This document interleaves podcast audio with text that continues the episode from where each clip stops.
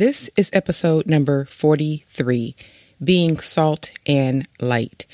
We know that we're supposed to be salt and light as Christians, but what exactly does that mean as we move about in the world? Today we're going to take a closer look. Welcome to Unfolding Words. I'm your host, Antracia Moorings, and this is the weekly podcast aimed at sharing biblical truth to offer light for your walk and life for your soul. Thanks for joining me this week. This weekend, I took a trip to the mall. And during my shopping, I had taken a break to sit outside on a bench and kind of people watch. And as I sat, I thought, isn't this a place where I need to be salt and light? And then I wondered to myself, like, how exactly can I be salt and light when all I'm doing is going shopping and checking items off of my list? And, you know, like you can be salt and light by being a street preacher, getting a megaphone and yelling out scriptures. I guess that's one way to do it. But then I thought, for us to really be salt and light as we go about our daily tasks, it's really about living life differently than the way the world lives. So if I was in line and someone treated me rudely, would I treat them rudely back? How, that's one way that I could show salt and light is by when someone's rude to me, being kind to them in return. So, even something as simple as a shopping trip is an opportunity for us to be salt and light in the world. I want to read Matthew chapter 5, verses 13 through 16 in the ESV, and they say, You are the salt of the earth, but if salt has lost its taste, how shall its saltiness be restored? It is no longer good for anything except to be thrown out and trampled under people's feet. You are the light of the world. A city set on a hill cannot be hidden, nor do people light a lamp and put it under a basket, but on a stand, and it gives light to all in the house. In the same way, let your light shine before others so that they may see your good works and give glory to your Father who is in heaven. We all know that we need to be salt and light, but like I said, how do we live this out practically? Let's take a little background look. Salt for them was a preservative mainly for us today, it's a seasoning. We use it to season our foods. But then salt was used to preserve meats. It was very crucial in that day and age when refrigeration was not around. So, as Christians, our role today is to preserve what is good in culture, what is good about mankind. And in the ancient world, salt was very valuable. The Greeks thought it contained almost in divine ingredients, and the Romans sometimes paid their soldiers with salt. A soldier who didn't carry out his duties correctly was not worth his salt. So, as you move about in the world, you are a seasoning of sorts. So, you bring a distinctive flavor of God's character to the world. That's your role as salt. You make life tasty in a way. That's the way we can think of it. But for salt to be effective, it has to be used with either meat or fish so that it can preserve it. It has to be applied to that meat in order for it to be effective. So, to be effective, we have to be involved in people's lives. We have to touch them. We can't just stand apart from them in a Christian bubble, and we can't just be light at church. We can't be salt just at church. This creates a sort of a tension because the, our culture that we live in isn't very Christian friendly. So, like I said, we can't withdraw from the world into a Christian bubble because that's not the life that God has called us to.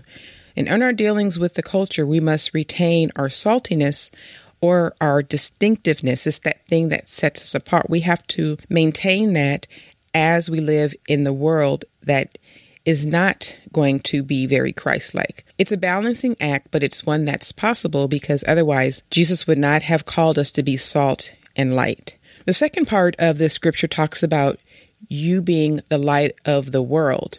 As followers of Jesus, your role is not only to conduct yourself in holiness, but also to touch the lives of people around you with the light of the gospel. Now, notice there's a running theme here touching. We have to be touching people's lives. And this doesn't necessarily mean physically, but we have to be involved with people in order for them to be affected by our salt and our light. So, how can you practically be salt and light in this world? Jesus said, Our light is not necessarily in the witness of our words, but it's in the witness of our acts and our deeds. In other words, our good works. Let your light so shine before men that they may see your good deeds and glorify your Father who is in heaven. So, we don't do these good deeds just to be well spoken of but we do these good deeds because it's an outpouring of the salt and the light that's in us. The Beatitudes have spelled out some of those good works. They include humility and submission to God, right relations with other people, being merciful, and living in peace with others.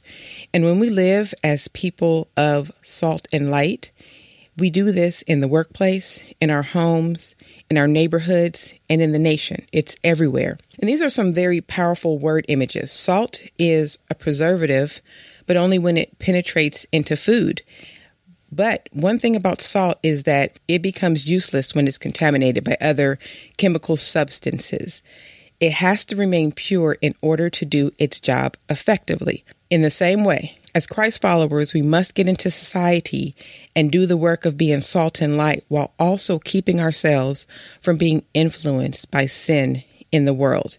Sounds lofty, but again, it's doable because Jesus gave us an example. Now, similarly, light cuts through the darkness. It touches the darkness and casts it away. To know the truth and fail to stand for it, Jesus says, is as useless as lighting a lamp and putting it under a basket. You would not do that. It makes no sense. So we don't live out our faith inside the walls of our churches and our homes only. We're not to be of the world, but we are to be in the world, being salty and full of light. We're all citizens of this world, of this earthly kingdom, but we're also citizens of a heavenly one, and that heavenly kingdom dictates how we go about our lives on this earthly realm. Now, light functions in order to allow us to see, and in our modern world, we don't really understand the importance of light like it was important for the ancient world. When it was nightfall in the ancient world, it was dark just utter darkness. Have you ever been anywhere where there are no city lights and it gets dark? It's just complete black except for the stars in the sky. And so you would grope around, like the scripture says in Isaiah 59 and 10, it says, We grope like the blind along a wall, groping like those who have no eyes. And in Jesus' use of this, the light is not simply to allow others to see whatever they wish, but it's for others to witness the acts that Jesus' followers perform. Now, this scripture also says, But if salt has lost its taste, how shall its saltiness be restored? It is no longer good for anything except to be thrown out and trampled under people's feet. We never want this to be said of us, that our saltiness is of no more use. Now, how can our saltiness be restored if it's lost? If it's no longer good, can we get it back? And the answer is yes, it's by keeping ourselves purified. But we don't want to be the kind of salt that's walked on and trampled on. And the Talmud which was a Jewish book of laws and customs, outlined the fact that salt, which had been unfit for sacrificial use in the temple, was sprinkled in wet weather on sloped areas and steps of the temple to prevent the priests from slipping. So that's what Jesus may have been referencing when he said that you don't want to be that salt that's trampled under people's feet. Your saltiness and your light is shown in how you live out what follows in the scripture, how you handle anger, and lust. These are all the things that follow the scripture that we just read in Matthew. How you handle anger and how you handle lust, how you handle making promises, how do you handle retaliation and loving your enemies. All of this is indicative of whether or not you are being salt and light. Jesus isn't just telling his disciples to let their light shine only when they're with each other. He's telling them to let their light shine in the dark places. And just because you're not in full time ministry, or maybe you're not called to teach or preach, or anything that you think is visible, doesn't exclude you from being the light of the world. You can shine your light as a mother, in your workplace, in your neighborhood. We all have opportunities to let our light shine. We don't want to fear man more than God when it comes to this. We need to use every opportunity we have to glorify God. And when we miss our opportunities to be salt and light, what happens?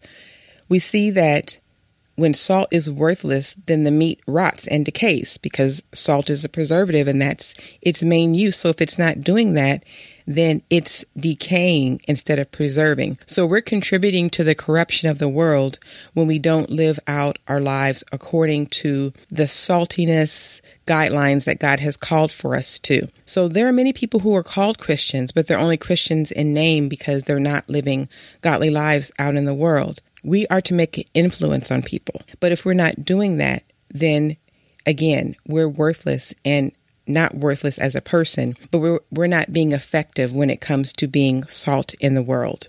So we don't want to be those Christians who have a form of godliness but deny the power thereof. We want to be bright lights in this world. So remember, you're called to be salt and light. And it may sound lofty, but it's doable. So wherever you are, remember this. Remember that you're called to be a preservative, you're supposed to stop decay from happening, not only in yourselves, but in those around you. D.L. Moody, who was a theologian and writer, said this A holy life will make the deepest impression. Lighthouses blow no horns, they just shine. So let that be said of you. You don't need to go around preaching and teaching and, you know, declaring, Thus saith the Lord all the time. The best witness is your life. That's it for this episode of Unfolding Words. I so appreciate you tuning in this week. If you'd like more information, you can visit my website at unfoldingwords.com podcast where you can listen, subscribe, rate, and review. Until next week, may God's word be a lamp to your feet and a light to your path. God bless you.